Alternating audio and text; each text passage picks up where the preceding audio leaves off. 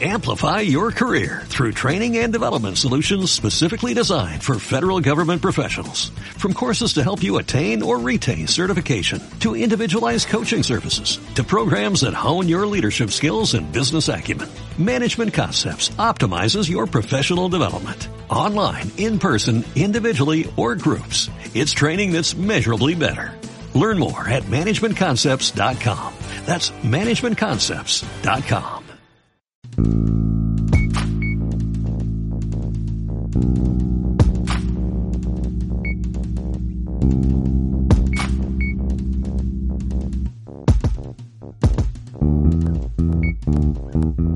Bienvenido al último capítulo número 9 de Profesionales.triana, que estamos aquí todos profesionales y amando a Triana a muerte.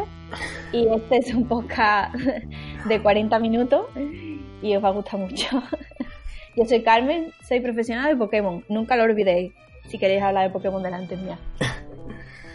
Hola, yo soy José y soy profesional de no tener en cuenta el cambio de hora a la hora de levantarme cuando he quedado por la mañana.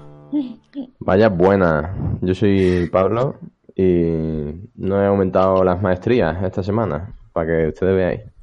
Soy tan profesional como era la semana pasada. Así que. Pero nada. recuerda de qué. Buf, es que son muchas cosas, tío. Bueno, de algo. No, quien quiere saberlo tiene que escuchar todos los episodios anteriores. Nos han quitado una hora de sueño esta noche. Maldición.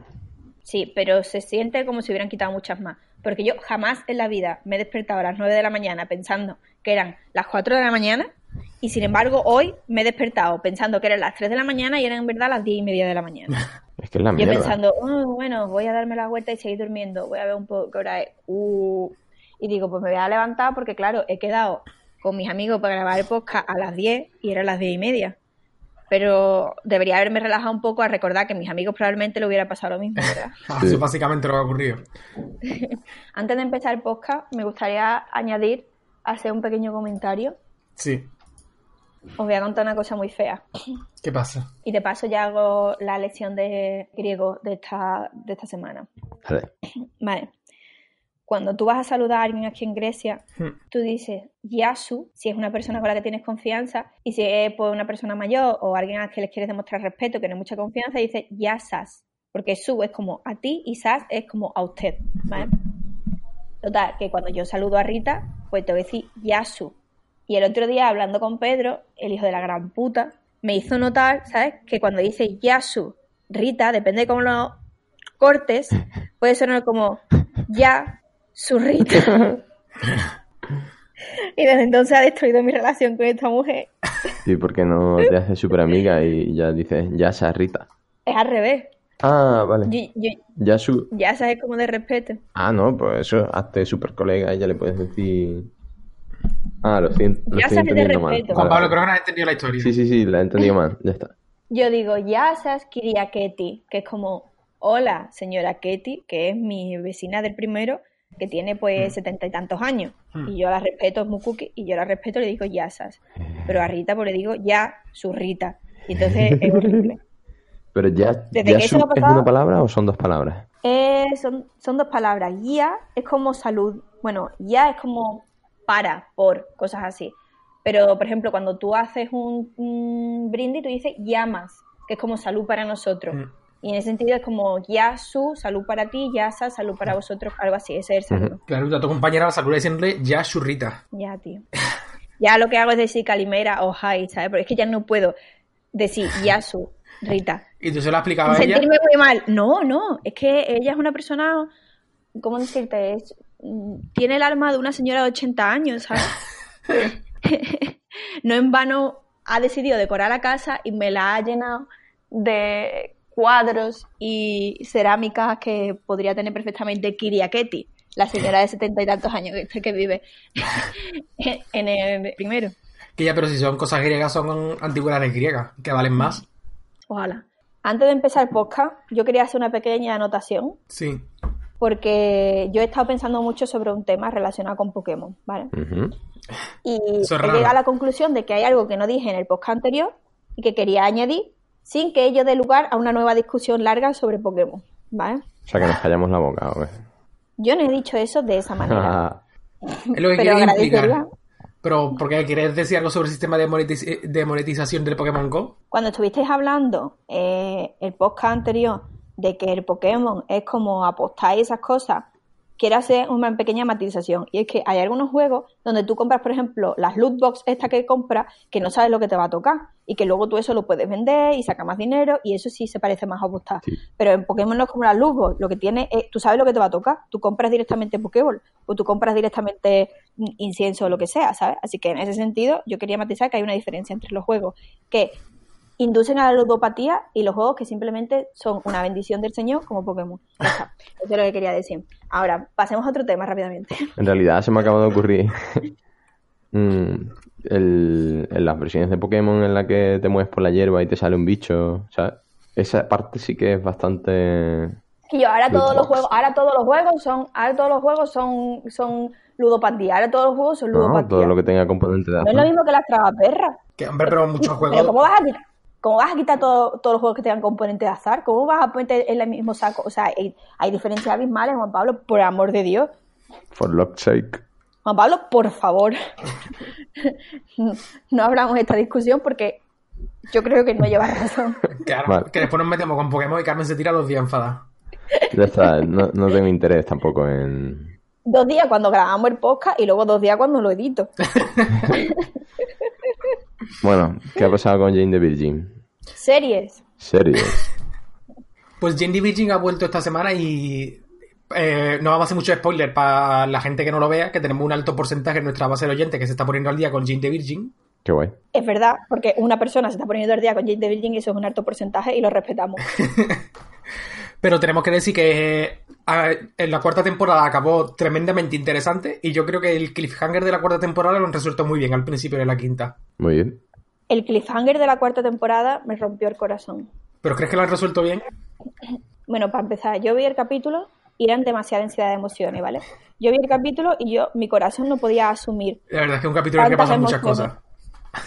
Era, o sea, una montaña rusa de emociones, me llegaba al corazón, mi corazón no tiene eh, los teraflops necesarios para procesar. No sé lo que son teraflops, pero bueno, me suena que pega aquí. Y yo cuando aprendo una nueva palabra la uso todo el rato, Hasta que ¿sabes? encaje. Hasta que te ver- dice, no, Pues ahí claro, está mal usada. y veo, claro, y yo veo en las caras de la gente cómo reaccionan y digo, pues lo he usado bien o lo he usado mal, ¿sabes? Y lo hago en español y en todos los idiomas. y bueno, pues explica lo que, lo que es teraflop. Teraflop indica de alguna medida la capacidad de cálculo. El, creo que son un flop, me parece que es un, un cálculo en coma flotante o algo así. Y tera, bueno, pues el prefijo internacional. No, hombre, ya Tera sé lo que es, por favor. Pues. Que tengo, que tengo una licenciatura en física. O, pues es capacidad de cálculo. Pero, pero bueno, pues entonces lo he hecho bien, ¿no? Mi corazón no puede Tu corazón no calcular. Mi corazón no calcula tantas emociones. No puede, no puede. Bueno, pues entonces lo tengo todavía que ver otra vez. Porque yo tengo que reconstruir todas mis emociones que fueron destruidas por el último capítulo de la última temporada. Y eso no es un proceso fácil. Yo quiero recordar que yo he sufrido mucho viendo esta serie. Yo he sufrido casi lo mismo que la protagonista de la serie y bueno, y me ha costado lo mío volver a recuperarme y a pasar todo el proceso que pasa también el protagonista, la protagonista de la serie. Entonces, esto, la protagonista de la serie en este capítulo se desmaya porque no puede con, con todos los feels que tiene y yo, pues claro, no me podía desmayar porque estaba en presencia de otra gente y me daba un poco de vergüenza, pero Pero te entraron ganas. tenía que, hombre, es que yo lo pasé muy mal viendo el capítulo. Y yo es que me lo imaginaba que iba a pasar esto, ¿sabes? Que digo, vamos a ver, ¿qué es lo peor que pueden hacer? Lo peor que pueden hacer es o A o B. A me parece poco factible. Y al final han hecho B.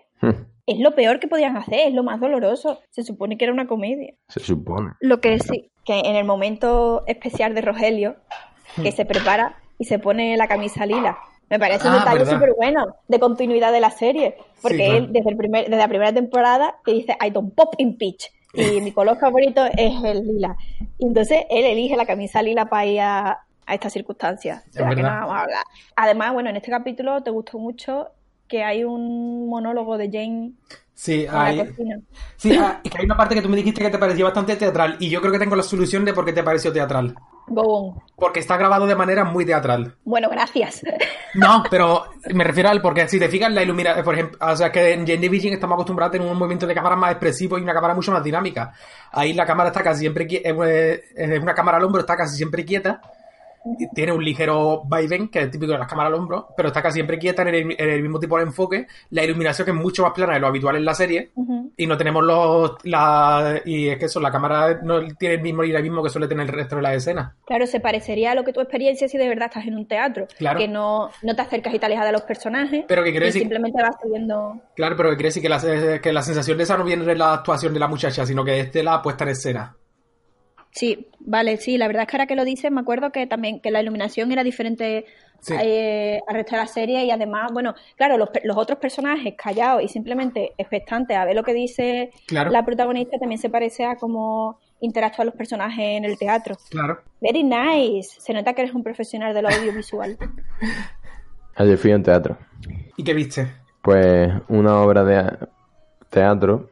Iba a decir de arte, sí, sí, sí, sí. Bueno, viste una obra de arte, Juan Pablo. Bueno, vi una, vi una obra de teatro que era original, ¿no? Lo típico de esto de... Sí, es una adaptación de tal.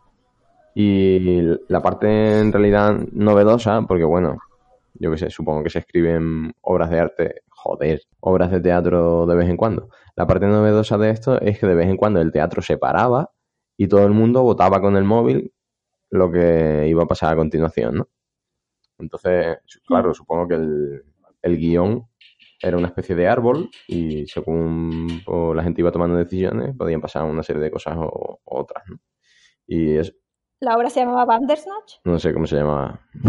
la he visto en San José de la Rinconada, en Nos avisan más personas. Que, por cierto, se acuerda mucho de vosotras. Eh, algunas algunas de las decisiones eran un poco como, venga, o sea, entre estas dos posibilidades todo el mundo va a elegir la A, por ejemplo, ¿no? Al principio decía, ¿qué prefieres? ¿Que el mayordomo vaya vestido normal o de pollo? Pues 90% de la gente del público eligió de pollo. Claro. De pollo. Y, pero sí que hubo, al final, hubo algunas decisiones que estuvo más reñidas, ¿no? Que era como 55-45. Y no sé, estuvo guay. Mm. Aunque la gente no puede evitar eh, el troleo hablar. Ah. No, no. Realmente no, no, da mucho tiempo. No sé. Yo creo que el, el troleo. Quizás si estuviéramos acostumbrados a este tipo de, obras de teatro, pues la gente se podría organizar un poco. O a lo mejor, o a lo mejor que el público no era suficientemente troll. Pues no sé. Porque tú pones eso en cultura, ah. ¿no? Claro, pero buena parte del público, pues tú sabes, eran familias y claro, eso. No es un nido troll. No, pero no sé, me pareció guay. Sí, sí, parece Y eso es lo, eso es lo que os quería contar. Y también me he comprado unos auriculares Bluetooth. Eso está guapo. Y las almohadillas son de tela, para que transpire, que aquí en Sevilla hace mucho calor. ¿Desde cuándo? Y ya. desde enero. Em, que, ah, hablando de troll. El otro día me metí en un subreddit sobre meme.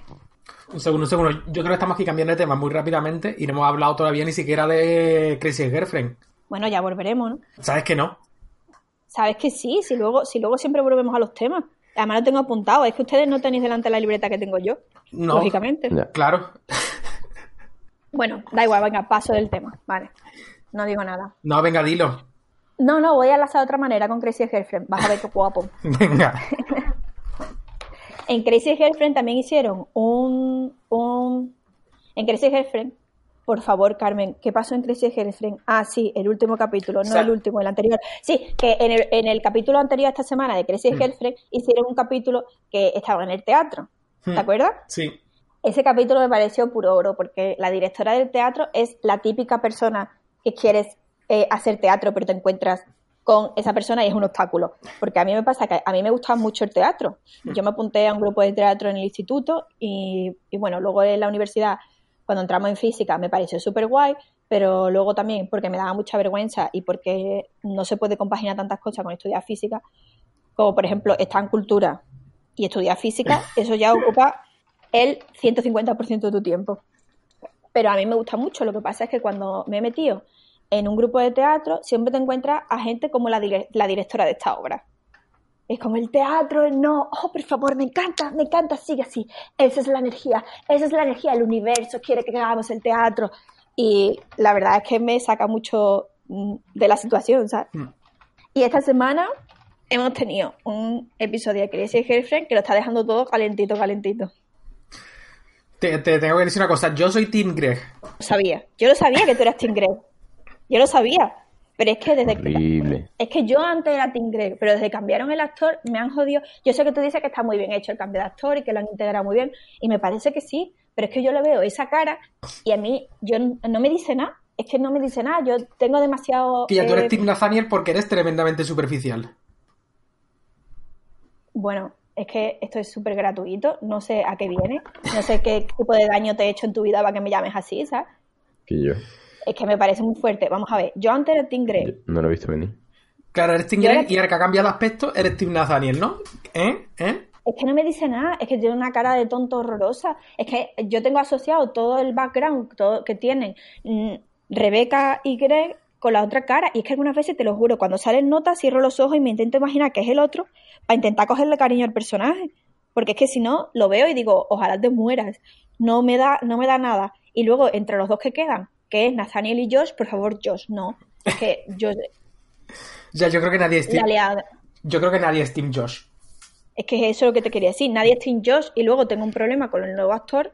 Así que lo que me queda es Team Nathaniel, porque además es un personaje. Bueno, es que es verdad, en el último capítulo de Crazy Girlfriend, yo creo que los primeros 15 minutos de capítulo son todas las conversaciones que se han tenido en la última semana de Crazy Girlfriend. Que es, yo soy Team Josh porque ha evolucionado mucho, bla, bla, bla, y la gente, pero si la dejó en el altar, sí, pero fíjate que sería cerrar un círculo, porque todo esto empezó con Josh, no sé qué. Luego la gente, Tim Nathaniel, es que fíjate lo bueno que es, se llevan súper bien, los dos se compenetran muy bien y ha evolucionado mucho.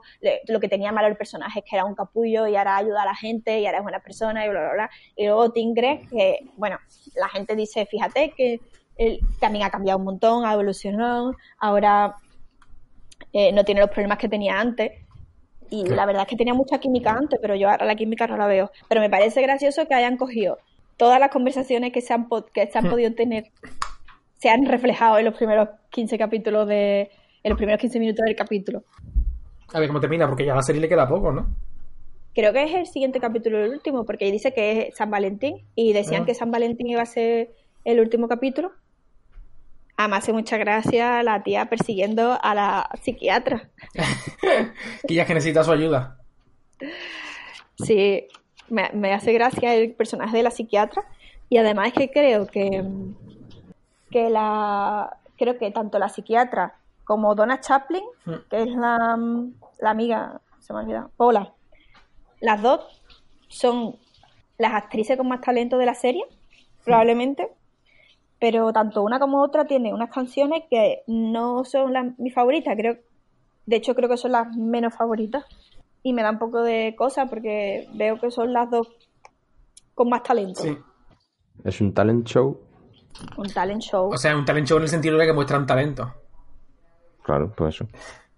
Que vi un poco en el último capítulo que, que hacen como que todos tienen un poco de pena, hmm. menos Greg y no me dio ninguna pena en el capítulo. Que ya se le rompe el coche. Mm, y me da igual. y, además, yo qué sé, cuando. Y además, ah, tiene una conversación con Weral Jankovic. Sí, eso está guay. ¿Qué más puede querer? ¿Qué más, qué más necesita a su favor? el tío que mete a Weral Jankovic en la serie. Sí, todo es su mérito, por supuesto. Claro que sí. Luego también hay una cosa que me llama la atención y es que, o sea, Rebeca es una persona súper romántica en plan, le encantan las tonterías eh, románticas. Y Greg, cuando está preparando su, su cita, dice que eso no es lo suyo. Y además que ya estuvieron saliendo un tiempo y se veía que a Greg no le gustaba las cosas que le gustaban a Rebeca, ¿sabes? No tienen muchas cosas en común. Solo tienen en común que han pasado un proceso de un proceso de superación de determinado trauma y ya está, no sé. Y es- Estoy muy biased, a lo mejor, por el cambio de actor. Estás buscando excusa para no ser Team Greg. Porque sabes, Es que en tu, puedo. sabes en tu corazón que lo correcto es ser Team Greg, pero como no lo eres, estás intentando racionalizarlo. Que yo- si yo probablemente acabará con Greg. Pues- Ah, probablemente acabará con Greg. Como tiene que ser. Pero es que a mí, bueno, lo que tiene que da igual. Si hubiera seguido Santino Fontana en el papel de Greg, a lo mejor sería más Team Greg. Pero es que me saca completamente de- del chipeo, ¿sabes? El nuevo actor me saca completamente del chipeo y me da un poco de coraje porque yo antes era Team Greg y ahora me ha obligado a Team Nathaniel con lo mal que me caía Nathaniel al principio. Who's this new guy? Hmm. En fin, eh, me gusta que la serie ha ido evolucionando poco a poco. ¿Cómo haces tú hoy en día una comedia romántica Hmm. que no sea tóxica? La respuesta es no puede, porque siempre tiendes de tiendes a tirar de estereotipos y roles de género y todo mal.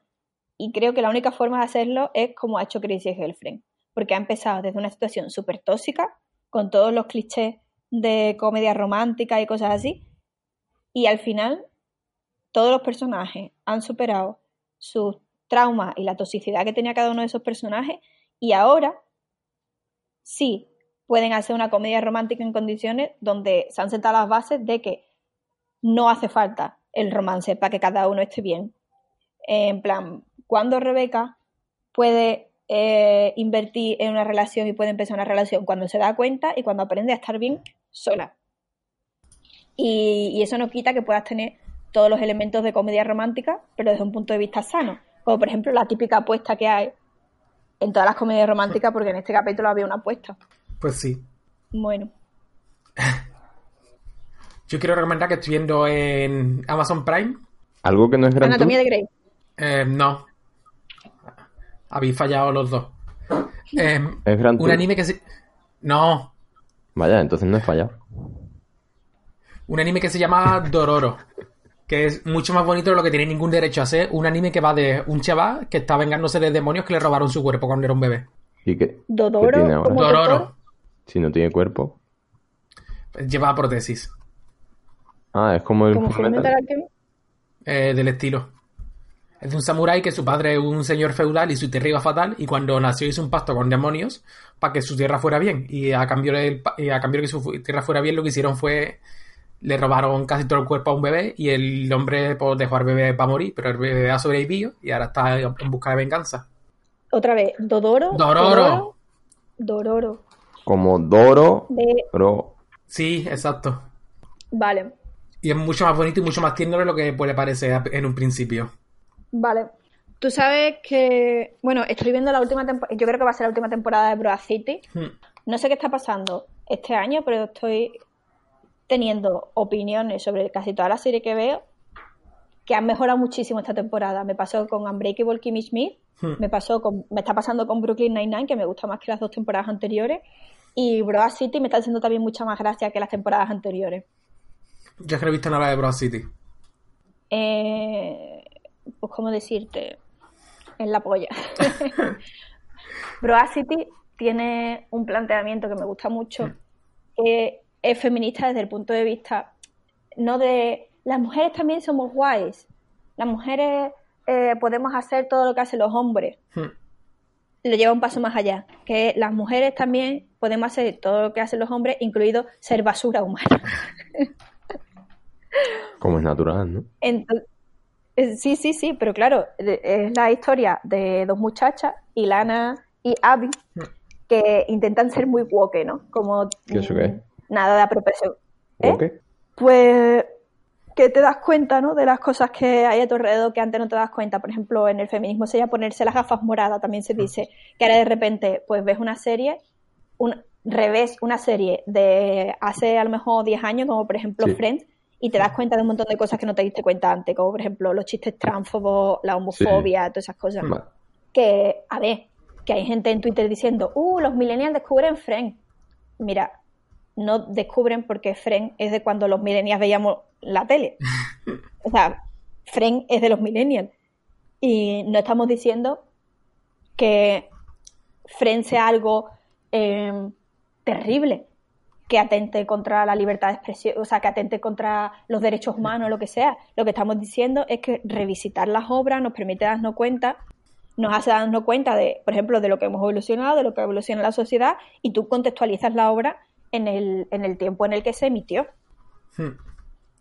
O sea, lo que sería grave es que ahora sacaran otra serie a día de hoy con los mismos chistes transfobos que se hacían en Friends. Ya, tía. De hecho, el, el otro día, hablándolo con MJ, no sé si os acordáis, pero hace 20, entre 15 y 20 años, pusieron en televisión española una novela chilena que se llamaba Machos. ¿Os podéis- Ahora quiero verla. ¿No, ¿No suena siquiera? no. No. Pues la ponían en televisión española y recuerdo que el- mi madre, no sé si lo veía siempre, pero al menos a veces sí que lo veía. Y A mí de esa época me suena a frijolito. Claro, sí, pues más o menos del mismo tiempo, creo yo. Pero frijolito Pero no lo ¿nos acordáis, por ejemplo, de ¿nos acordáis de agujetas de color de rosa? No. ¿Eh? Agujetas de color de rosa. Eso era programa de tele de aeróbic. No, era era una telenovela. No sé, pues eso, que Bueno. pensábamos, joder, esto no lo podrían emitir hoy, ¿sabes? Y me parece bien. Claro, claro. Pero en, en aquel entonces no supuso ningún problema, ¿sabes? A eso me refiero. O sea, ningún problema a nivel mediático, ¿sabes? No hubo públicamente manifestaciones en contra o no sé, o al menos a mí Ya. no me llegaron, vaya, es lo que quiero decir. Ya, en eso eh, Grecia me parece que está todavía un poco detrás de España porque eh, los roles de género son fuertes en este país. Es muy tradicional, ¿no? Sí, bueno, no- estoy hablando de Grecia en general, pero yo conozco Creta. Sí. Y, por ejemplo, estaba hablando con mi vecina y decía que el hijo tenía una novia, Hmm. tenía 14 años, y decía que no le gustaba que la novia como que le faltaba el respeto en público y que qué iba a pensar la gente, ¿sabes? De tu novia faltándote el respeto en público, no sé qué. Ya. Y digo, bueno, faltar respeto está mal en general, ¿no? Pero ella hacía como el hincapié de que tu mujer. No debe faltarte el respeto en público. Bueno, no sé. Y luego también eh, mi compañera de piso dice cosas como, tengo un alto respeto por los hombres que ayudan en casa. Y digo, bueno, es su casa. Ayudar si van a casa de un amigo, ¿sabes? Hmm. O cuan- los hombres que, que ayudan a la madre con los niños. ¿Con los niños de quién? De... Los que aparecen solos en, el, en la puerta. Claro. En realidad, supongo que eso va evolucionando poco a poco y eh, una de las cosas buenas de la globalización es que los medios, bueno, pues se extienden y pueden llegar eh, role model, ¿no? Mo- Modelos de conducta Sí, a sitios... Se pueden expandir los modelos de conducta. tanto para bien como para mal, en realidad. O sea que sí, Claro, por eso digo que en este caso lo de la globalización puede que tenga un efecto positivo. sí. Está guay. Hablando de estas cosas, quería deciros que el Justin Bueno, no Trudeau, sino el que hace de Rafael en Jane the Virgin, Ah, vale. hizo un vídeo muy bonito sobre las masculinidades tóxicas, Ah, sí, de no cómo lo le afectó a él. Sí, lo viste, ¿no? No, no lo he visto. Pues de hace varios meses, no es nuevo. Ah, pues no me dijiste nada. una- Bueno, no lo sé, a veces dices que no te digo las cosas y luego voy a Telegram y resulta que sí te las he dicho. Vaya, Yo creo que eso pasa más bien al contrario. Yo no niego que al contrario también pasa. Eh, bueno, lo enlazaré en el, en el WordPress. Que quiero decir que es que en el WordPress no entra nadie. Y a mí no me molesta. Porque más que nada tenemos el, el WordPress para tener una especie de recopilación de las cosas de las que hablamos. A mí me gusta. Me meto de vez en cuando en el WordPress y puedo encontrar cosas de las que hemos hablado, vídeos y esas cosas. Pero quiero decir a la gente que si entra al WordPress de profesionales.triana se va a encontrar material extra Claro. que en realidad es lo que nosotros hablamos que lo acabamos enlazando. Pues si hablamos de un vídeo, pues ponemos el vídeo a continuación. Claro, y a lo mejor también de cosas que nos acordamos cuando estamos escribiendo la entrada, pues también las ponemos ya que de paso. Porque, ¿por qué no? y creo que es un sitio estéticamente bonito, ¿no? Bueno, no Ay, gracias. la foto es mía. Pues eso. O sea, no es mía, sino que la hice yo. La foto de cabecera. Ay, Pues es muy bonita. Está muy guay. Que, ya que estamos hablando de esto, quería decir que, claro, tenemos el Twitter, arroba TrianaPro. Los episodios los estamos subiendo a Ivo, pero también se puede seguir por Spotify. Y hay una entrada en el WordPress que te dice cómo suscribirte con la RSS, RRS, R- RSS. RSS, sí, pues en iTunes, de manera que se te actualiza solo. Ah, y que, y que seguimos aceptando con- colaboraciones de quien quiera, que quien quiera enviar eh, ideas, preguntas o lo que sea, y ahora es mucho más fácil que antes, porque antes no decíamos cómo contactarnos. Estoy pensando que gracias a la inestimable ayuda de Esther, si nos cambiamos al Crackbot o como se llame, el- a lo mejor podemos hacer entrevistas. Mi hermana quería hacer entrevistas y mandárnosla, pero luego todo quedó ahí un poco porque eh, me dice, Carmen, tía, quiero hacer entrevistas, y yo, vale. Y dice, pero díselo a tus amigos, y yo, vale. Y, pero Carmen, es que yo quiero hacer entrevistas con el móvil, y yo, vale. Total, que ya lo dije, y le digo, ya se lo he dicho, y dice, tía, pero es que en verdad mi voz se escucha fatal. Bueno, yo qué sé, yo me refería a invitar, a hacer nosotros la entrevista, a invitar a alguien a la Ya, grabación. claro, pero ya es, com- Pero- ya es complicado que queremos nosotros tres. Imagínate además si metemos una cuarta persona en la agenda. Bueno, yo qué sé, por Sí. Es imposible. De todas formas, yo le he dicho a toda la gente que conozco que si quiere colaborar, que colabore, y todo el mundo me ha dicho que le da vergüenza, Ya. ¿sabes? Y yo, es, es normal, porque, Ya, claro, sí. yo, yo es que he perdido completamente el sentido de la vergüenza y por eso lo hago esto. Y, Pero y ¿y José y yo no tenemos vergüenza entonces tampoco? ¿Eso qué pasa? ¿Qué estás diciendo de nosotros, Carmen? deberéis. Yo me he hecho mi introspección a mí misma. Yo sé que yo no tengo sentido de la vergüenza ninguno, porque a mí me han pasado suficientes cosas en la vida como para destruir ese sentido de la, de la decencia y de la vergüenza propia. ¿Devolviste los auriculares? No, tío, es que encima, bueno, a ver, Empieza por Clepto. Es un mi vida es un desastre, mi vida es un desastre, da igual.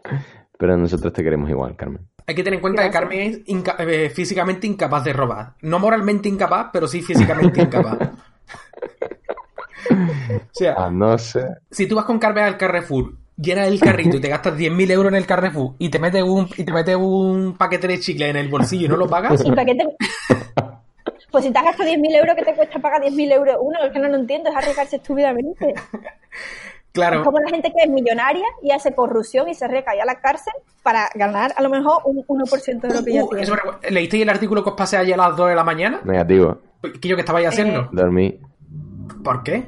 porque iban a robarme una hora. Pues es que eso me ha recordado. eh, seguramente no sabréis quién es eh, esta muchacha, pero hay una actriz china que se llama Fan Bingbing, Sí. que es como la actriz china, es la actriz más famosa de China a un nivel incomprensible para un occidental. ¿Tenemos equivalente aquí? No. ¿no? No, no hay equivalente ¿Pero aquí. El equivalente aquí sería junta a, Jennifer Lawrence. sería junta a Jennifer Lauren con Julia Roberts, con Nicole Kidman, con Jessica Chastain y, suma- y multiplicarlo por dos, por ejemplo. Y empezaría a acercarse a lo que es Fan Bingbing en China. Joder, vaya monopolio que tiene esa mujer, ¿eh? que yo es una locura lo de esa muchacha en China. Pues el caso es que la mujer estuvo, eh, estaba ya en lo alto de su carrera y de repente desapareció. Retiro espiritual. Y Desapareció seis meses. Y por lo visto es que el... la gente la estaba buscando o desapareció voluntariamente. eh, por lo visto es que, había, estado evadiendo, había estado evadiendo impuestos y el gobierno chi- eh, que por lo visto evadir impuestos en China en la industria del cine era como común. Y el gobierno de China ha dicho hasta aquí ha llegado y lo primero que ha hecho ha sicho una, una especie de arresto domiciliario que tienen en China, que es más bien secuestro domiciliario. Que las mantenía en su casa encerrada seis meses sin ningún tipo de contacto con nadie. O sea, han hecho una especie de castigo ejemplar, ¿no? Sí, y ahora está, pues está todo el mundo en China con los huevos en la garganta, eh, poniéndose al día con los impuestos, porque tienen, el gobierno de China ha dicho tenéis hasta el 31 de diciembre para hacer autocrítica. El que no las haga, a partir de entonces, ¿Hasta cuándo? ¿En noviembre has dicho? del 31 de diciembre. Y el que este año no pague todos los impuestos. Eh, Y además el gobierno de China ha dicho en plan, tenéis que pagarme los impuestos que me debéis.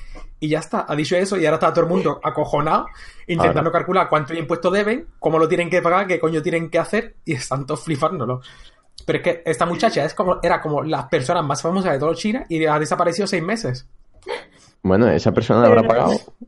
Eh, sí, esa persona por lo visto sí ha pagado. Uf, pues eso que te lleva, ¿sabes? Y no salían todos los telediarios, en plan, no se No, encuentra no. la actriz. Tú ten en cuenta que allí los telediarios están completamente controlados por el Estado. Entonces, si el Estado te secuestra, obviamente no va a salir los telediarios. Bueno, yo desde aquí quiero aprovechar para recordar a la industria china mm, lo que es el factor del ingeniero, que es que tú haces las cuentas lo mejor que sabes y lo multiplicas por tres para estar seguro. Pues que lo multipliquen por tres. Así no se quedan cortos. Me estoy imaginando el meme de Drake de amnistía fiscal. No, no, no, no, no. Secuestrar a una persona en tu casa. yeah. Tía, que es una Ay. locura. Que además, esa muchacha la tenéis que conocer porque ha salido en varias películas de Hollywood ya famosas. Eh, sale eh, en X-Men First Class, salía. No sé qué peli es esa. Pero bueno, yo desde aquí también quiero decir que mm, pagar impuestos está bien si luego los impuestos se usan bien y eso. O sea, que tú sabes, sanidad pública, educación pública, transporte público, esas cosas me A ver, gustan. yo soy súper pro Yo soy súper pro impuestos, lo que soy es súper anticorrupción. Claro, claro. Eso es. También te digo que la, la medida de secuestrar varios meses a millonarios que valen impuestos no me parece del todo mala. Creo que es una cosa de la que deberíamos aprender. Sí. Es que es un poco. O no sea- sé, es como. Lo ves y dices, ¿es moralmente reprobable? O sea, por un lado está, Puede. por un lado secuestras seis meses a una persona sin ningún tipo de contacto con su abogado ni ningún tipo de derecho. Pero por otro lado, Claro. son millonarios que están evadiendo impuestos. Entonces, A ver, Claro. a mí en realidad lo que me parece bien sería que, el, que la justicia hiciera lo suyo, ¿sabes? hay que tener en cuenta que esto en realidad es ligero porque hasta, se- hasta hace 7 8 años en, en Chile evadir impuestos tenía pena de Muerte. muerte. Sí. Eso me parece mal. ¿Sí? Sí, tía. No sé. O sea, a ver, yo... Mira, me parece mal también cuando a una gigantesca multinacional le ponen una multa de 100 millones de dólares o de euros. Es como, Quillo, no, pon multas en porcentaje de ingresos. Totalmente. Eso, eso ocurre en algunos países. Pues ojalá pasara aquí. No recuerdo exactamente en qué país fue, pero había un nota que se superó el límite de, de velocidad con el coche por, no sé, imagínate, 10, 20 kilómetros por hora le pusieron una multa de 50.000 pavos porque el nota ganaba un viaje y era proporcional a lo que tú ganas. Claro, es que tendría que ser así, ¿sabes? Sí. Es como, mm, ¿qué sentido tiene ponerle una multa de...? Porque a a Microsoft le han puesto muchas multas por monopolio de mercado, a Google de vez en cuando le ponen alguna multa, a Amazon le ponen alguna multa, y yo, y si le estás poniendo una multa de 10 a la menos 4 lo que ganan, pues como, me da igual, ¿sabes? Yo la pago, sigo delinquiendo, y cuando me vuelvan a multar, la vuelvo a pagar porque es que me renta delinquir. Claro, lo que ocurre es que la delincuencia está al alcance de los ricos sin apenas repercusión. Ese es el Bueno, tema, tío. Eh, nada, que yo creo que es una cosa que deberíamos empezar a hacer lo de, secuest- lo de secuestrar a un millonario por lo menos y ya decirle a los demás, venga, ahora vosotros poneros al día y ya que hagan lo que quieran. Es una cosa, lo de secuestrar a personas ricas eh, sin ningún tipo de derecho es una cosa que condenó públicamente. Sí, sí, pero no, pero no privadamente, ¿no? Me refiero, efectivamente, públicamente condenó esto. Quiero condenarlo y públicamente, pero que tampoco me voy a quejar yo mucho. Sí. No, a ver. No voy a llorar en mi casa. Tío, yo no secuestraría a nadie, pero No, no, yo no, el Estado, el Estado. tam- tampoco que, el, que paguen 1,5 veces lo que han robado, por ejemplo, o dos veces lo que han robado. Pues eso va a ocurrir en China. Pues eso me parece bien. Claro, ahora, está- ahora están todos con los huevos. están todos pensando que no saben ni siquiera cuánto tienen que pagar. O sea, sí, le Eh, haces eso de retirar el pasaporte y todas las mierdas, ¿sabes? O si tienen avión, pues que no puedan coger el avión y eso. O sea, China es la se- el segundo la- el segundo mercado más grande del cine mundial y ahora mismo está parado porque está todo el mundo calculando impuestos. Está todo el mundo con la calculadora de muy cuánto bien. tiene que pagar y no están haciendo nada más. A ver, tú dices que hay otras medidas para hacer que la gente pague, pero voy a decir ¿Son- son que esas medidas se aplican en países... Hay países que ponen en marcha esas medidas, como por ejemplo Estados Unidos o España, y ¿quién está pagando los impuestos? No los estadounidenses y españoles, pero sí los chinos.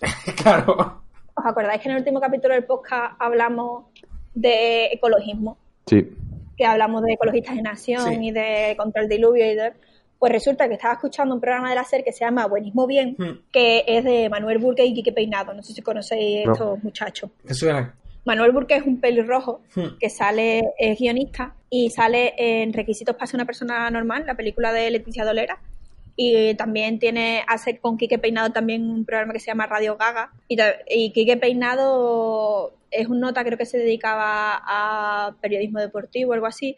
Y ahora creo que sale el programa de cuatro con Ana Morgade, en no sé qué zapping, algo así. Hmm. Bueno, total, que en el capítulo 5 de la segunda temporada han llevado a Javier Andaluz de Ecologistas en Nación y a una muchacha de Pasma, que ahora mismo no me acuerdo cómo se llama, empezaba por ese, el nombre, no me acuerdo si era Sandra o algo así. Mm. Y expone muy bien los problemas y las consecuencias del cambio climático. Está guay. Y además, resulta que en el capítulo 4 hablan de las vacunas, que también está guay, y de cómo un nota ha conseguido reducir el número de padres que se niegan a vacunar a sus hijos Hmm. en vez de diciéndole usted es un asesino de su hijo, usted no lo quiere, pues lo que dice es que eso los escucha, tiene una táctica que yo no sé si sería capaz de llevar a cabo, pero el nota ha conseguido convencer a bastantes padres de que vacunen a sus hijos y estaban padres que estaban en contra de la vacunación. ¿Y cómo, cómo lo hacen? con mucha paciencia, teniendo muy claro que su objetivo es que los padres consigan vacunar, su objetivo es salvar a ese niño y que si tiene que escuchar y asentir a padres que dicen que las vacunas llevan mercurio y que producen autismo y eso, pues los escucha, se traga todo eso y luego va apuntando un poco las cosas de las que hablan e intenta, pues, eso, escucharlo, hablar del tema, decirle, es un punto interesante este que propone, pero has tenido en cuenta que... ¿Es todo una mentira? No, no lo, claro, esa es precisamente la forma en la que luego el padre se cierra más y Claro, no- pero a lo mejor le dice, ah, tiene mercurio. Bueno, pero tenemos una cura para el mercurio. Podemos hacerle seguimiento y si... No, no, no, no, no. tampoco. Lo que dice, ah, mira, pues resulta que desde tal año en España no se permite que las vacunas tengan mercurio, lo podemos comprobar aquí, aquí, no Ah. sé qué, ¿sabes? Eso no. Pero dice que la gente que le, la gente que lleva a los niños no son gente eh, totalmente inculta. Lo que pasa es que son gente que están aterrorizados de que algo le vaya a pasar al niño, ¿sabes? Y hay tantas cosas en internet, se meten, hay casos Desinformación. en internet que, claro, a tope, desinformación a tope. Y les consiguen meter miedo en el cuerpo. Es que la gente se preocupa demasiado por los niños. Tiene que tenerlo, lo de echar campo y ya volver al niño solo a punto criado. que no entiendo yo tanto, tanto problema. Esparta. Claro, tú al, Claro. al niño le abres la puerta a las 8 de la mañana y lo dejan entrar otra vez a las 5 de la tarde y ya está. Claro, y el niño ya pues solo decide si quiere escolarizarse, si, si quiere vacunarse, Hombre, poco, hombre, el niño. ya va aprendiendo. El niño, si tú lo dejas así, el niño se va vacunando solo con las cosas con las que se va pinchando por la calle. Es verdad que muere el 60%, 80% de los niños, sí, pero ¿y los que quedan? Claro, pero lo que queda te sale una generación de gente resistente al tétanos de manera natural. Ah, yo quiero informar de que ContraPoints ayer sacó un nuevo vídeo, aún no lo he visto, pero ya lo recomiendo. Totalmente. Ah, yo también quería recomendar un podcast que estaba haciendo eh, en el que participa una amiga mía Hmm. que se llama Alba, que habla muy bien y tiene una voz muy bonita, de hecho cantó en un coro, así que es muy agradable de escuchar, que se llama Radio Conchita. Está hecho por la Asamblea Feminista de París. ¿Ah, sí? Sí, eh, cada dos semanas sacan el podcast. La primera parte del podcast es un poco para nosotros porque es simplemente la agenda de actividades en París, Hmm. que no- ni nos va ni nos viene, pero luego tienen unas sesiones guay sobre cine o sobre figuras históricas que quieren destacar y Hmm. cuentan su biografía y está bastante guay. Me choca un poco que son bastante cis normativos. Yo se lo conté a mi amiga, le, se- le dije que me parecía un poco enfocado solo a mujeres cis y me dijo, hostia, es verdad, no sé qué, estaría guay, cambia eso. Y bueno, con ese warning Sí. recomiendo el podcast.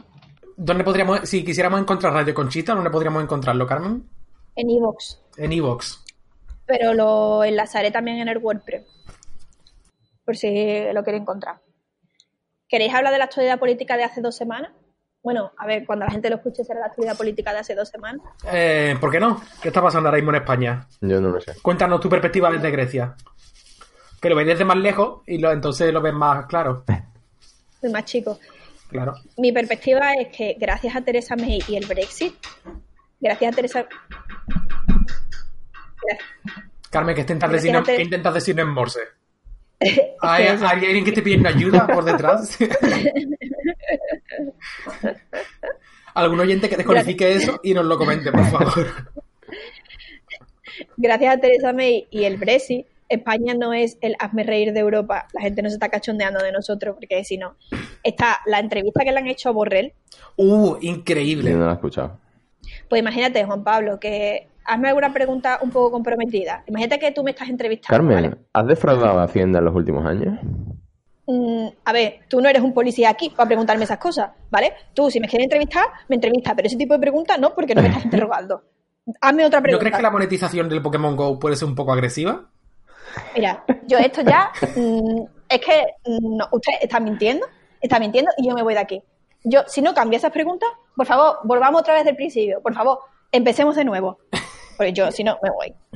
Y eso es 100% lo que ha pasado con Borrell. O sea, es que hay un momento en el que le pregunta el entrevistador si le parece normal que Carmen Foscadell, si- sin estar condenada a nada, esté 15 horas al día en confinamiento solitario. Y eh, entonces Borrell se enfada por eso. Y es que usted, usted que me está haciendo aquí, yo me voy, Nosotros me voy, me voy. habíamos acordado unas preguntas y estas no son las preguntas. Y le dice después el 70% de los españoles quieren algún tipo de reforma constitucional. Y Borrell dice, ¿qué me estás contando? Eso es mentira. Y el tío, estos datos son del CIS. Y dice, me voy. El sí es mentira. Estos datos son del CIS, una entidad que depende de su gobierno. Por- Tomaré nota. Me ha hecho gracia que Rafa Hernando, Hmm. Rafa Hernando es una figura Cómica. eh, esencial. bueno, Es un nota del PP y yo creo que es esencial para entender la, situa- la situación política española, porque da vergüenza. claro, para que viera caiga quien caiga, Rafa Hernando es el Martínez Pujalte moderno. Ha dicho, dice, Pablo Iglesias va con la muerte y Pablo Casado va con la vida, porque Pablo Iglesias quiere la eutanasia y Pablo Casado quiere prohibir el aborto. Y prohibir el aborto es vida. ¿Qué queréis? ¿La la muerte, que es Pablo Iglesias, o la vida, que es Pablo Casado? ¿Tú qué estás, con la Ya. vida o con la muerte? Yo creo- Y yo digo, Es una retórica Estamos infalible. haciendo aquí una lectura equivocada. Es una persona pues que es buena, ¿no? Y, y quiere poner las cosas de forma sencilla, ¿sabes? Claro. yo lo que quiero decir es que este muchacho sabe lo que son los millennials, sabe que los millennials pueden votar, Pueden potar. También. sabe, saben que los millennials están todo el rato a ver si me muero. A lo mejor la estrategia de vida o muerte no es lo que debería. Esa no es la opción que más votos le va a dar. También esta, esta semana salió la noticia de que Santiago Abascal va a dar una entrevista en televisión. ¿En qué programa? A Mar- ¿En 13TV? A Bertín Osborne. Ah, qué sorpresa. Su única entrevista en televisión, porque no sé si habéis dado cuenta, pero Santiago Abascal en Vox parece que lo tienen guardado en un cajón y no lo sacan nunca, porque es posible que Sí. Santiago Abascal no sea capaz de masticar chicle y no cagarse encima a la vez. ¿Crees que deberíamos ver esa entrevista? Llamar a la entrevista a Bertín Osborne y no descartemos que la entrevista acabe con una calificación por edades de para más de 18. Buf. Bertín Osborne, ¿en qué cadena hace las entrevistas? En Telecinco, creo. Ah, No sé. Antes, antes no era en ¿Ah, sí? televisión ¿No es en española? televisión española? Eh, antes era en televisión española, pero lo echaron. Claro. Ah. Y después tiene el programa ese de... de- antes, era- antes la gente iba a su casa y ahora él va a la casa de la gente. Homeless. Tienes una cosa es que tener un programa de televisión en el que vayan a tu casa a hacer la entrevista ya es lo mínimo. Es lo mínimo ya, que ni te mueves de tu casa va a ser puto programa de televisión. Es que no se quiere agobiar Pues se puede, Santiago Abascal va a con dar tanto trabajo. su única entrevista a Bertín Osborne. Y, Pa- y Pablo Moto está haciendo entrevistas a, a todos los candidatos políticos. Menos a... Ay, ¿sabes? No, a todos, ah, claro. A Albert Rivera y a. Ahora se la ha hecho a a Pablo Iglesias y a Albert Rivera. Y por lo visto a, a Albert Rivera un poco más y le hace una paja mientras le estaba haciendo la entrevista. Qué guay. Sí. Que no nos sorprende tampoco, porque Pablo Moto es Pablo Moto. Mm. ¿Os acordaréis cuando Pablo Moto hacía un programa de- en la radio por la mañana y nos caía bien? No. Ah, el que, el que decía un pingüino pescando. Claro. Ese nota nunca me ha Sí, caído Bueno, si él no somos ¿Qué? nadie. Porque a mí lo que me gustaba de ese programa es que tenía una sección donde cogía canciones en inglés y parecía que decía una cosa en español, como es una porrera. El momento teniente. Bueno, ¿os habéis fijado que Pablo Iglesias normalmente no lleva gafas y cuando fue a entrevistar a Pablo Iglesias se puso una gafa? Pablo Moto. Y en un intento de parecer como intelectual, Mm. Pero intentando imbuirse de una superioridad moral. No, no, unas gafas de, Claro. de listo. No, yo es, es que no he visto ninguna entrevista de esa. Yo es que vi la entrevista que le hizo a Pablo Iglesias, digo, Pablo Moto lleva ahora gafas, y luego he visto, he ido para atrás y no he visto que lleve gafas en ninguna otra entrevista. No, no, me lleva ahí para parecer más listo, está claro. Normalmente aquí es, por hablamos nonsense, pero hoy viene Pablo Iglesias, así que voy a sacarme analista político. Se Y la reclinó así hacia el lado como si tuviera la espalda Sí. torcida como el Ferrer. Sí, sí, sí, se reclina hacia, hacia el lado y pone así los brazos como si estuviera, como si te fuera a explicar cosas en Claro, un taburete de un bar. Qué patético. Claro, yo creo que lo, se pasó dos días por lo menos viendo varios programas del objetivo para ver cómo hacer las cosas Ana Pastor e intenté imitarlo un poco. Ay, qué pena. Esa es mi teoría.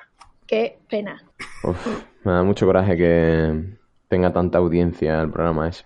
La verdad. Hmm. Pues en realidad Queremos hacerlo. En realidad yo creo que para lo imbécil que me parece Pablo Iglesias, lo hizo bien en ese programa. Sí, Pablo Iglesias parece que ha vuelto de la baja de paternidad con un poco una actitud de estoy hasta la polla de todo. Y eso está bien. O sea, yo estoy Sí, a favor. Me sienta bien. O sea, sí- sí- sigue pareciéndome tonto, pero tú sabes, por lo menos me parece que habla más claro, no sé. Abuelto. Muy bien. O sea, me, me dolerá menos cuando me tenga que tapar la nariz para votarlo en estas elecciones. Mm. Agree. No- yo no me entero muy bien qué mierda está pasando con, con Izquierda Unida en muchos sitios.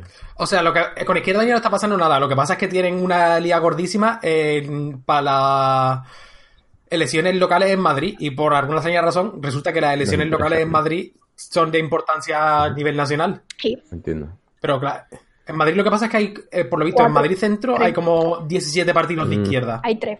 Parecen 17. Bueno, hay como tres juntos, pero están formados por 17 y se van peleando y juntándose los uno con los otros y un jaleo. Y por lo visto eso es digno de noticia a nivel nacional, que la que los partidos a nivel local de Madrid se peleen entre sí. El centrismo, Guillo. Mm. Está lloviendo en Madrid, está lloviendo en Madrid. En plan de Guillo, que me da igual lo que hagan con, la, con el Ayuntamiento de Madrid.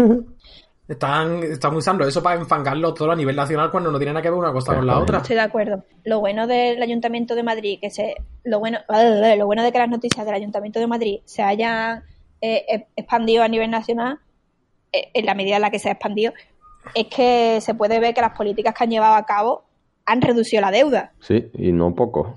Bueno, de hecho creo que ya no tienen deuda, ¿puede ser? Creo que algo así, mientras que la Comunidad de Madrid, que está llevada por el PP, creo que probablemente, Está un día en la mierda. eh, ha seguido ha seguido acumulando deuda y claro la gente del PP ahora que dice cómo va a decir no es que es imposible es que la gente de izquierda eh, iría todo peor bueno pues resulta que tienes ahí un ejemplo en el que gente con algunas medidas de izquierda porque no todas son como nos gustaría También hay que decir que han pagado la deuda, pero ellos se presentaron diciendo que la deuda era ilegítima y que iban a ver cómo iban a pagar a menos posible. Y están haciendo lo otro.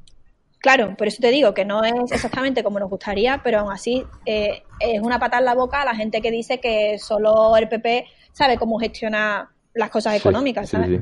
Porque re- Que se de mala manera el que estuvo detrás de la reducción de la deuda, sí, a Sí, sí, sí, Sánchez sí. Mato. Sí. Si no digo que sea todo bueno, digo que tiene cosas positivas. Bueno, yo tengo una cosa más de la que hablar y ya está. ¿El qué pasa? Una parte de Pokémon, por supuesto. Ya habla de Pokémon hoy. No. De hecho hemos dicho que no íbamos a volver. No, no, yo lo único que quería decir es que en Pokémon me ha metido una cosa que se llama Lucky Friends, como amigos con suerte. Ya había Pokémon con suerte y ahora hay amigos con suerte. No sé muy bien cómo va a funcionar, pero tengo muchas ganas de que de ver cómo va porque espero que sea un boost para los Pokémon con suerte, porque cuando estoy intercambiando Pokémon con mis amigos, Hmm. la ratio de Pokémon con suerte me parece un poco baja. Y si los Poké- por ejemplo, y si amigos con suerte fuera los amigos con los que más intercambia, o a lo mejor sería, o si a lo mejor fuera una vez cada día un amigo con suerte diferente o algo así, estaría guapo. Porque así sabes que tienes un ratio más alto de Pokémon que te pueden salir con suerte y eso motivaría los intercambios que ahora mismo, eh, como cuestan polvos estelares, los polvos estelares no son muy fáciles de conseguir, pues la gente está haciendo un poco, se está reservando mucho los intercambios. Y bueno, ayer salía al día de Loatad, que es un evento Pokémon en el que eh, las quests te dan un, un Loatad cuando las completas y que puede ser Sí. Y la verdad es que estuvo divertido. A eh, normalmente los eventos Pokémon son o de varios, o de una semana, o de solo tres horas, dependiendo del tipo de evento Pokémon que sea. Y este lo han ampliado a ocho horas, que está bien porque la última vez eran solo tres horas y a lo mejor era eclosiona un huevo o captura mm, cinco Pokémon potenciados por el tiempo atmosférico y no te da tiempo a completar todas las quests en, en esas tres horas. Y la ayer me lo pasé muy bien, incluso sí, estuvo lloviendo, pero aún así me lo pasé. Y ya está, eso quería decir de Pokémon. Y lo que me queda por hablar es que mi amiga Bilemin me ha pasado un artículo y mm, la, el WordPress se llama victimfocus.wordpress.com y la tía firma como Jessica. Psych. E J-E-S-S-I-C-A-P-S-Y-C-H. En este artículo lo acuña el término whataboutery, que no sé muy bien cómo traducirlo. Viene de lo que la gente comenta de "And what about lo que sea. Sí. Como yo qué sé, ¿sabes? ¿Y los eres qué? ¿Y Venezuela qué? ¿Y para cuándo es el Día del Hombre? No sé. Y el anillo. ¿Y el anillo para cuándo? Es un poco como el ¿y esto qué? ¿Sabes? Hmm. Y la tía dice, por favor, deja de preguntarme ¿y los hombres qué? La tía empieza hablando de que lo que le motiva normalmente a escribir en el blog es o rabia o el oporto, que por lo visto de donde es esa tía es una bebida solo de navidades. Y dice, bueno, ya pasan las navidades y que ya no tengo oporto, así que solo puedo escribir con rabia. Además, parece ser que sí, ¿sabes? Que la- el Oporto o el Port es una bebida de Navidad porque si buscas Christmas Port en Google te salen o blogs sobre la bebida o páginas de Christmas Porn ¿Eh? que no se me había ocurrido que pudiera existir, ¿sabes? pero existe, obviamente. Pero porque iba a asistir por una Navidad. ¿Verdad? Sí. Total. Que dice que mm, ahora lo que va a escribir son sobre cosas que le dan coraje. Y que últimamente una cosa que le da mucho coraje es los y esto qué, ¿no? los up, what about it, cada vez que escribe contenido que va sobre mujeres o sobre niñas. Bueno, en general describe los y esto qué como una táctica para responder a, preguntas o problemas que son a lo mejor difíciles o peliagudos y la respuesta se, se hace otra pregunta para desviar completamente el tema de conversación para enredarlo todo. Luego da unos ejemplos. Tú dices, mi investigación se ha centrado en el asesinato de mujeres en Yemen. Y te responden, ¿y los asesinatos de hombres en Yemen qué? ¿No te preocupan los hombres? Otro ejemplo que pone, ¿no? Dice, mm, me ha molestado mucho que me cojas dinero del bolso. Dice, pues, ¿y qué pasa con la vez que robaste una chuche en una tienda de chuche cuando mm, eras chica, eh? Y dice, pues si tenía nueve años. Entonces, dice que es un poco una especie de luz de gas. Hmm. Porque le quitas importancia a lo que está hablando la persona, intentas distraer la atención, esa cosa. Luego cuenta, habla de que su suegro tuvo un problema muy gordo de adicción y que eso lo llevó a ser vagabundo y que intentaron buscar ayuda, eh, pidieron ayuda a los servicios sociales, que no consiguieron ayuda y este señor pues acabó muriendo. Hmm. Por esta, en consecuencia de esta experiencia, crearon una organización para ayudar a hombres a salir de estas situaciones en, la, en las que le daban apoyo psicológico, le daban consejo legal, hacían como terapias con deporte, con música, le ayudaban a buscar empleo y era solo para hombres. Y la gente que iba allí pues eran entre, tenían a lo mejor entre 18 y 85 años, esa era la mayor mm. parte de, gente a la que ayudaba. La que tiene este proyecto y aparte ella también es doctora en psicología y el tema de su doctorado está centrado en el victim blaming de mujeres y niñas. Hmm. ¿Sabéis lo que es el victim blaming? Sí. Sí, que le echas la culpa a alguien que no, que no la tiene, en verdad. Bueno, claro, en concreto le echas la culpa a la víctima de una situación en la que precisamente es la víctima, ¿sabes? Que el culpable es el agresor, el ladrón. Cuando, cuando violan a una chavala y, joder, es que la, la falda que llevaba... Claro, es especialmente doloroso culpar a la víctima, por ejemplo, de cosas como el acoso sexual, el abuso sexual, las violaciones, esas cosas, porque el agresor cuenta con el sentimiento de culpa que está generando las víctimas, que muchas veces eh, impide a lo mejor que lo cuente, eh, sabe que el victim blaming va a hacer que en algún momento esa persona deje de luchar por esa causa, porque muchas veces cuando lo denuncia la presión que sufre por parte, bueno, socialmente o incluso desde la policía es tan grande que no te merece casi la pena, ¿sabes? Tienes que redirigirlo todo una y otra vez, bueno, terrible. Bueno, pues compara las dos situaciones, ¿no? Compara los y esto la whataboutery, en el caso de la organización en la que ayuda a los hombres en riesgo de exclusión social, y lo que recibe en el caso de estudios sobre el victim blaming. El resultado os sorprenderá, a lo mejor, o no. Por un lado, ¿no? Habla de que cuando ha llevado a cabo estudios sobre el estigma de problemas de salud mental en los hombres, no ha recibido quejas de que había mujeres que también lo sufren y que, mm, y qué pasa con las mujeres y que la organización tampoco ha recibido en la página de Facebook de la organización o hmm. por otras vías no ha recibido y qué pasa con las mujeres. Vale. Pero. Pero. Pero. Luego añade ejemplos de respuesta hmm. en las eh, en los estudios o los artículos que ha escrito sobre el victim blaming en mujeres o sobre problemas de acoso sexual a mujeres y esas cosas. Vale. Os voy a leer algunos ejemplos que pone la muchacha en el artículo. Este artículo es bueno, pero ¿y los estudios hombre-hombres qué? Deberían quitarle el doctorado. Esto es súper sexista. Ninguna de tus investigaciones trata de hombre. Eso está genial, Jessica, pero me pregunto si ahora vas a elaborar uno similar centrado en chicos y hombres y explicar por qué no lo has incluido en este estudio desde el principio. Luego tiene otro un poco más elaborado como puedes ir y decirle a la psicóloga que ha hecho este estudio que es una zorra sexista que odia a los hombres. ¿Y los hombres qué? Hija puta. que en algunos de los estudios que ha hecho incluye encuestas.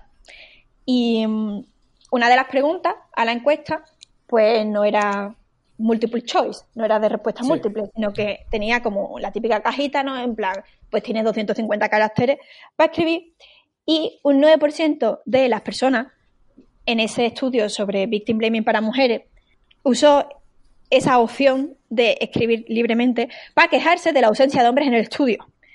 Pero que la pregunta no iba de eso, la pregunta iba de otra cosa, pero dijeron, hostia, me voy a expresar libremente y me voy a quejar. Mm. Y luego aparte, pues un 14%, aparte de ese 9%, pues dejaron comentarios directamente asqueroso, no va a quejarse de, del estudio, sino directamente va a insultar. Luego termina el artículo reflexionando sobre posibles causas, por qué aparece tanto en los artículos que están centrados en mujeres y luego no aparecen los artículos que están centrados en hombres. Hmm. Eh, yo creo que es lo de siempre, ¿no? que es considerar que el humano universal, el ejemplo, el, epítome de humano que se suele tener es el hombre blanco cis. Y ella lo que escribe literalmente es, las mujeres son socializadas en diferentes roles que son roles de mujeres. Luego apunta, los roles de género son características y expectaciones estereotipadas que se asignan a hombres y a mujeres para que se adecúen a las normas sociales. Y este proceso es dañino y muy cerrado. Total, que dice que las mujeres son socializadas en sus roles de género de manera que no llegan a alcanzar ni una parte del sentido de entitlement, como de tener derecho, creerse con el derecho que tienen los hombres.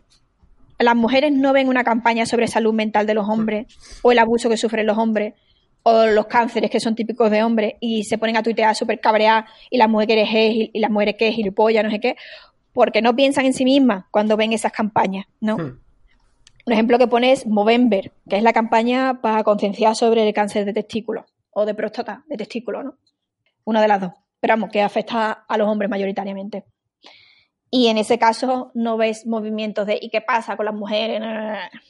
Luego habla de los casos de suicidios masculinos, que resulta que el suicidio es la mayor causa de muerte entre el hombre entre 18 y 35 años. Hmm. Eso lo dice en el artículo, no sé si se refiere eh, de forma global en el mundo entero o a lo mejor solo en América, no sé seguro. Pero que esta mm, situación hmm. se debe también a las presiones, la presión patriarcal que hmm. ejerce la sociedad sobre los hombres. La gestión de emociones se supone que es una característica femenina y cuando te centras en gestionar emociones o hablar de emociones se ve como algo femenino, ¿sabes? Y mm. qué vergüenza que un hombre está haciendo algo femenino. Ser femenino es lo peor del mundo. Recordemos que ser femenino es, está dos escalones por debajo de ser masculino. Y mm, que te tilden de que estás haciendo algo femenino cuando eres un hombre es lo mismo que ser de Estados Unidos y que te tilden de socialista. Luego te tienes que lavar y tienes que hacer una campaña para que ya no te, no te asocien más con ese término. Total, que habla eso de cómo la sociedad patriarcal también afecta a los hombres y no le salen mujeres diciendo que las mujeres también se suicidan. Que es una cosa que si te pones a mirar el movimiento Me Too o las compañías contra, violaciones, te falta tiempo para que te salte algún comentario de mierda sobre no todos los hombres somos así, qué pasa con los hombres, estás, estás criminalizando a los hombres. Total. Que ella dice que no parece que cuando hablan de hombres en artículos sobre mujeres, el objetivo sea luchar por la igualdad, sino que es simple y puramente un caso de misoginia. Porque si fuera igualdad. Ah, no, nada, lo me yo no me lo esperaba. Para nada.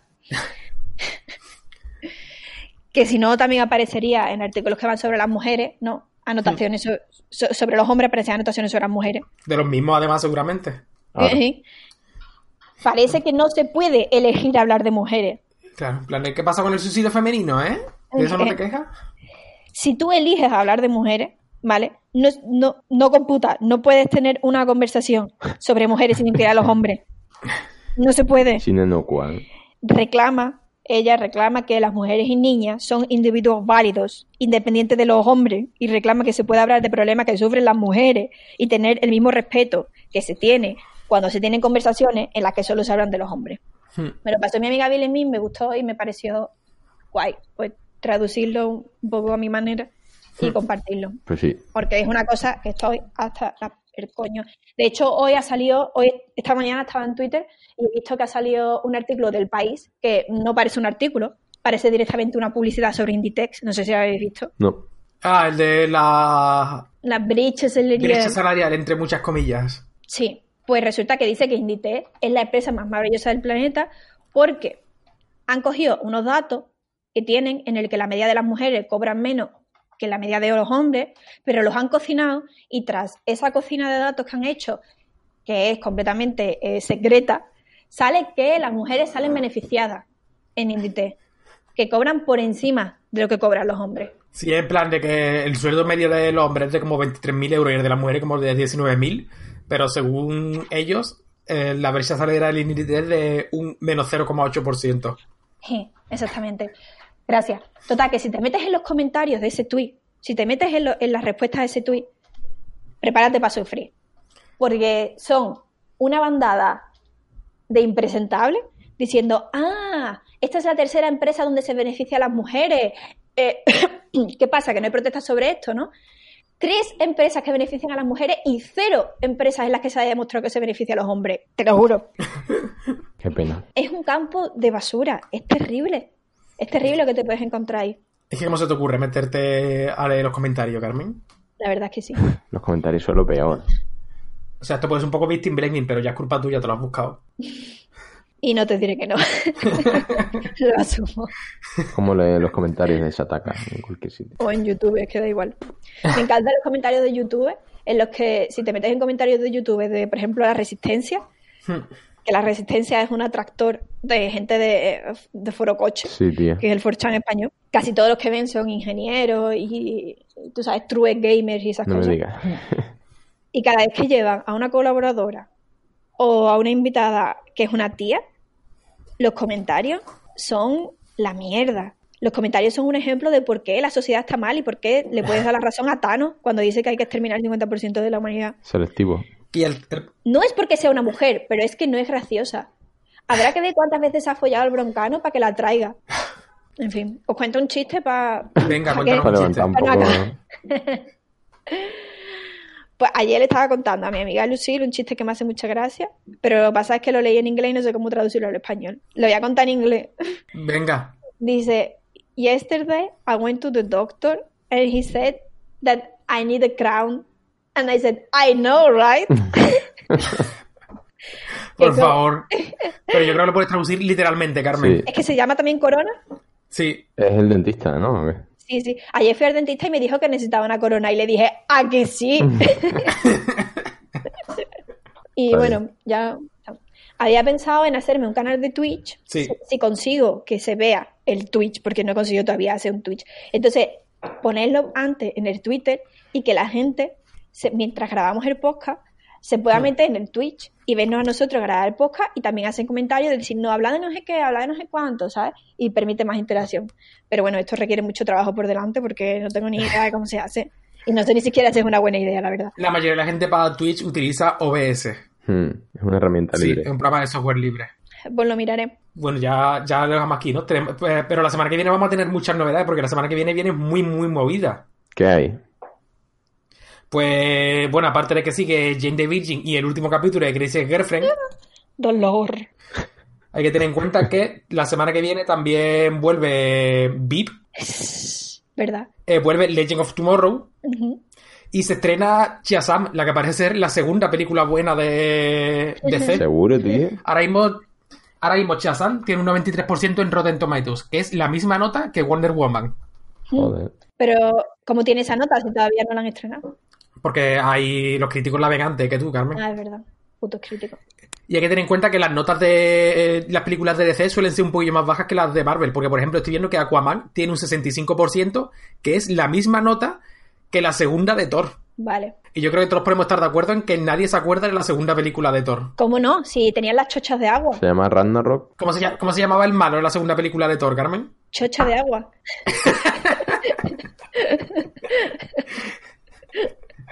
hostia, hostia, hostia, hostia, hostia, hostia. Escúchame, escúchame. Porque, porque se- casi se me olvida esto. Luego lo pondré en Twitter también, porque es demasiado bueno. Eh, el otro día estaba escuchando el leitmotiv y eh, Herberto Sí. Romero dijo que es que hay una serie de personas en España que tienen de apellido Chocho. se llama a lo mejor pues María Chocho. Entonces tú le dices, hola, señor Chocho. hola, señora Chocho, le llamo para Sí, la informarle. verdad es que hay unos apellidos que... Pero la verdad, Chocho es un apellido. Te lo juro. ¿O Y se también- inventó? No, no, no, no, no. Que si te vas a los apellidos, la página esta que te dice los apellidos existe. Y también hay uno que se llama Pene. Y eso está muy gracioso. Pero es que ayer descubrí que el estudiante, mi amiga Lucille, está terminando el doctorado. Y tiene un Sí. estudiante de máster. eh, Y ella lo dirige. Y se llama apellido Coños. se llama Nicos Coños. Ay, dije que no iba a decir nombre, pero bueno, mm, lo he dicho. ¿Y tú le has dicho, tú le has comentado a tu amiga esto? Sí, dice que no quiere, dice, desde que te he contado esto, ahora no quiero que lo conozcas porque sé que se lo vas a decir. Tía, ¿cómo, cómo has traicionado su confianza? Bueno, los borraré o algo, no sé. Bueno, también es que hay un 50% de los muchachos en gris que se llaman Nicos. ¿Coños? Así que, Pero no, eso no habrá un 50% que se llamen Nicos coños. voilà. Qué guapo. Bueno, pues eso, señor Coños, aquí tienes. Pero es que lo más guapo es que en Grecia, segunda, segunda lección de griego, es que lo- los nombres se declinan. Entonces, si tú te llamas Nikos o te Hmm. llamas Yorgos, cuando la gente te llama, no los llamas como Nikos o Yorgos. El apelativo es sin la S. Nico, Yorgo, coño. Entonces, coño. Y además, si quieres decir, por ejemplo, esto es de Yorgos, dirías, esto es tú, Yorgu. Entonces, Entonces, tu coño. viva Grecia. bueno, ya está. Me alegro mucho haber hablado con vosotros, echado de menos. Yo también. Un besito. Adiós. Bueno, nos vemos la semana que Adiós. viene. Sí. Adiós.